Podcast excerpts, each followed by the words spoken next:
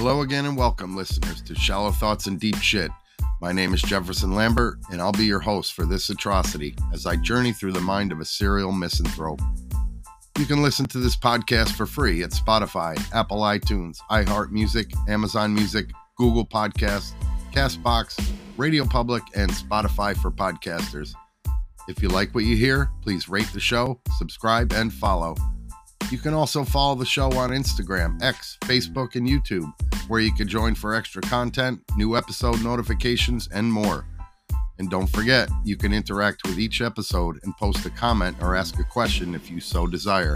I'd love to hear from you. Thanks for tuning in. Let's get started, shall we?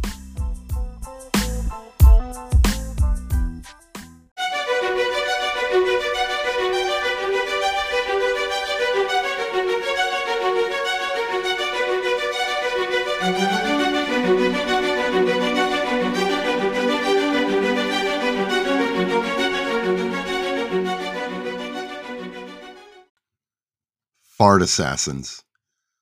Somewhere out there, they lurk amongst us. They're everywhere. Fart assassins. Public farting is like an epidemic in today's society. I had the displeasure of encountering a fart assassin on a train ride from Grand Central Terminal to Poughkeepsie. I had left on the 1148, what was supposed to be a sleeper ride for a Saturday night. But no, not this train ride. We left the station with an almost full car and picked up dozens more people at 125th Street and then again at Tarrytown. I had myself a good old seat by the window by myself for a while until the train started filling up with old people, babies, and a shit ton of other drunken dickwads. I was thinking, why the fuck are all these people going upstate? Anyway, things were cool until we left the Croton Harmon station platform. Someone aboard our car took it upon themselves to fart one of the foulest smelling farts that ever broke the plane of my nostrils. A rancid, putrid stench that made me want to gag and vomit. I immediately made sure everyone around me knew of my displeasure by looking around at the melting pot of faces around me with disgust. Who the fuck could be so disgusting? Everyone's face around me said, I didn't do it. It must have been you. I was pissed. Someone on that car was probably giggling to themselves while the rest of us were sitting there knee deep in fart. So after the odor had finally passed, I settled in for another hour long ride with these freaks. Not 15 minutes goes by, and suddenly my nose is attacked once again by this disres- disrespectful motherfucker's asshole. The fart was ghastly, and whoever dealt that son of a bitch had some serious internal issues going on. My blood was boiling because the train car was almost full, and no one on it seemed to mind some scumbag farting away at will like they were home alone underneath their covers. I almost had enough, but I stood my ground, and then that fart too lingered somewhere up above us. I was mad.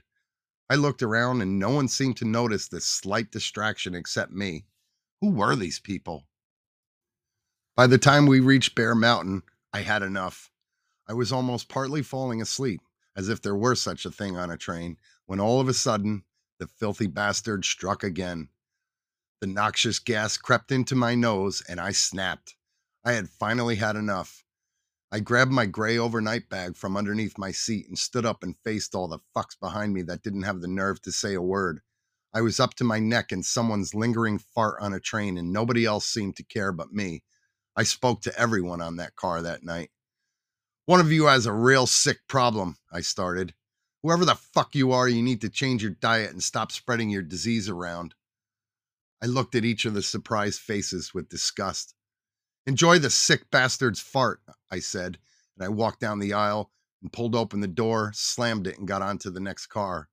I left them all in awe as the assassin's fart lingered on and on, envel- enveloping everyone on that car.